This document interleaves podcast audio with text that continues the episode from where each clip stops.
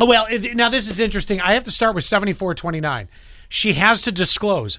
I thought she only had to dis- uh, we, we kind of looked up this this looked this up. I didn't see anywhere where it said you had to disclose, did you? No, and one of my girlfriends said you don't have to disclose. People die in their homes all the time. I thought it was. I mean, it would be the nice thing to do to be like, you know, she we found her in the kitchen three days later. You know, I mean, that would be the nice thing to say, but not necessarily the case. Although the haunting, keep that in mind. I know in New York State, you have to disclose if the house was deemed haunted. That's different. The Yes, it ant, is. The ant is not haunting.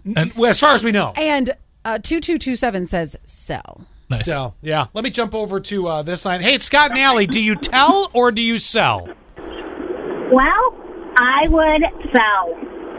Yeah. and not disclose a thing.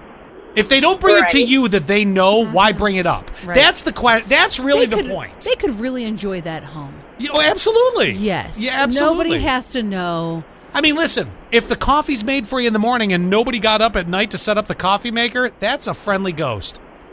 That is. that is exactly it. I agree. Let's start with 4116. You don't have to disclose it unless it's a murder or heinous crime, I believe. I found out the old guy that had my house before me died in the bedroom. They didn't disclose it to me. Y- yeah, I mean, you know, i unless maybe they already know. Oh, well, I mean, if they don't know, if they don't know, I say don't say anything. As far as tell or sell, I have a sell, and that is from 4116. I have a sell from 8878. And then I also have, it looks like a sell because they said, I mean, an area rug works wonders.